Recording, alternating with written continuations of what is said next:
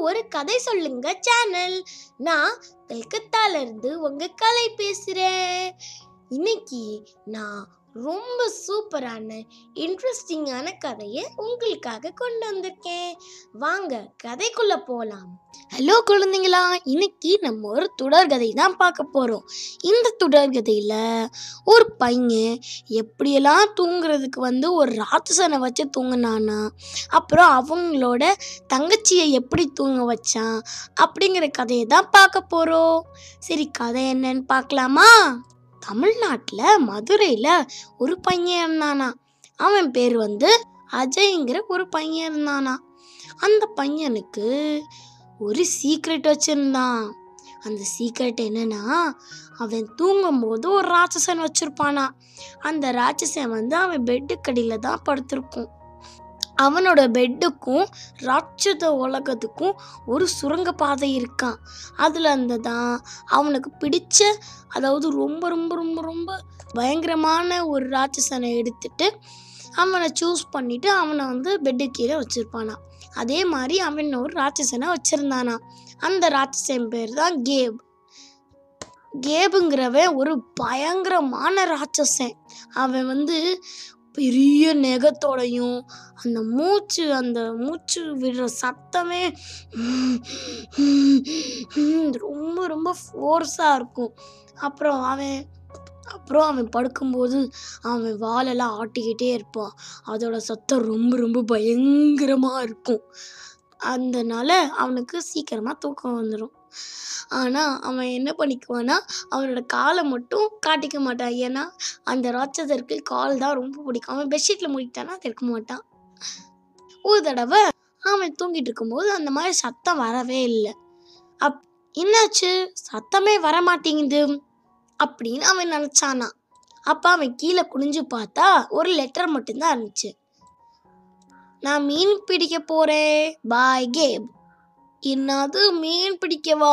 ஓய் ஓய்யோ இப்போ நான் எப்படி வந்து தூங்குவேன்? அப்படின்னு பார்த்தா பக்கத்தில் ஒரு லெட்டர் இருந்துச்சு.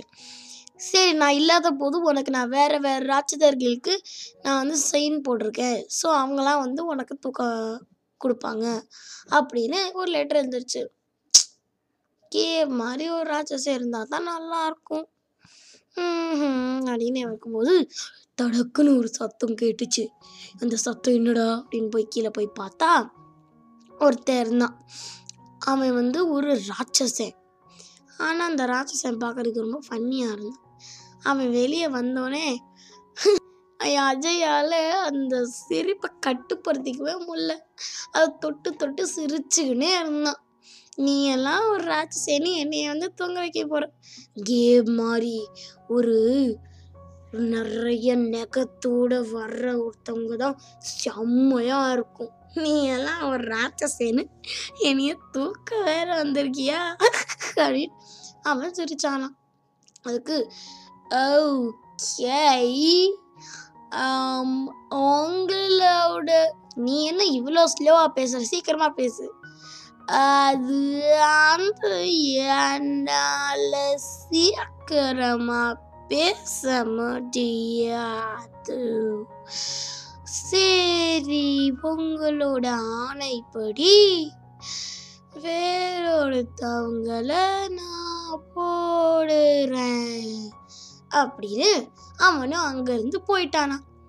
சரின்னு அடுத்த ராட்சசன் வர்றதுக்கு அவன் காத்துட்டு இருந்தான். பார்த்தா ஏய் குழந்தா உனக்கு பிடிச்ச மாதிரி எனக்கு பெரிய நெகம் இருந்துச்சே அப்படின்னு அந்த நெகத்தை காட்டணும் ஊ, இது ரொம்ப பயங்கரமாக தான் இருக்கு ஓகே உங்கள்கிட்ட பெரிய வால் இருக்கா? கண்டிப்பா என்கிட்ட மிக பெரிய வால் இருக்கு.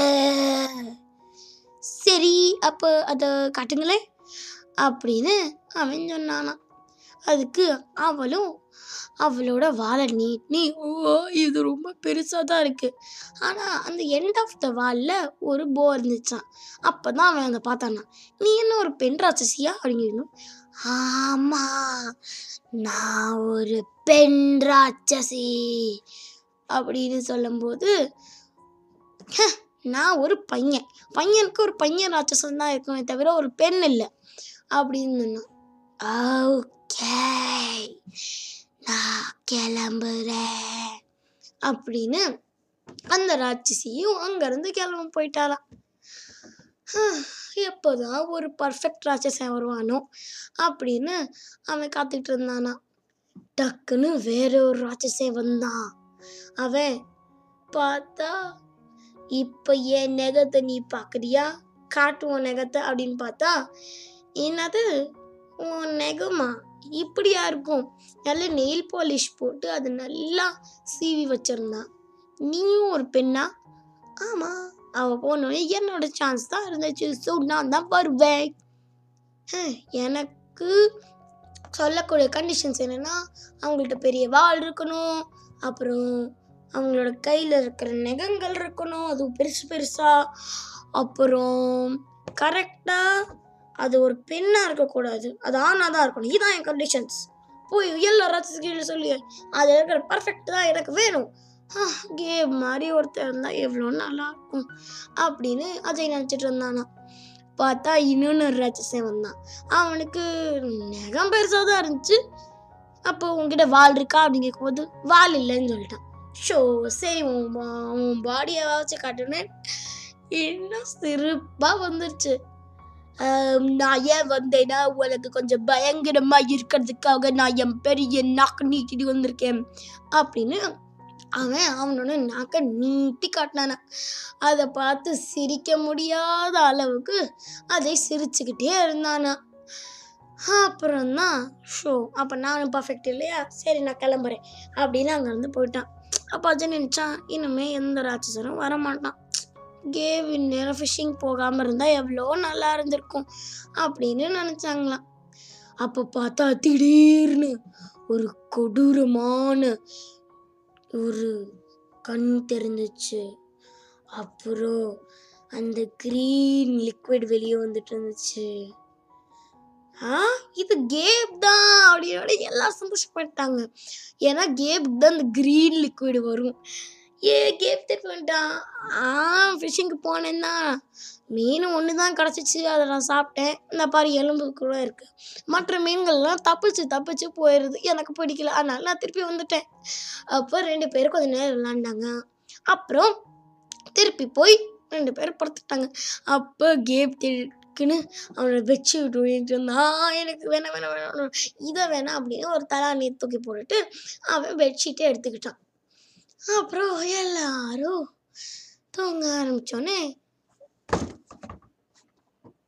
அப்புறம் அதையும் தூங்கிட்டானா. அந்த அப்படிங்கிற சத்தமும் அந்த ஸ்க்ராச்சிங் வர சத்தமும் அப்புறம் அவனோட கொடூரமான அந்த சத்தங்களும் அவனை உடனே பூ வச்சிருச்சு. அப்புறம் அவன் ரொம்ப ஜாலியாக இருந்தானா. ஓகே ஸோ அடுத்து என்ன நடந்துச்சு? அப்படிங்கிறத அடுத்த பகுதியில் பார்ப்போம்.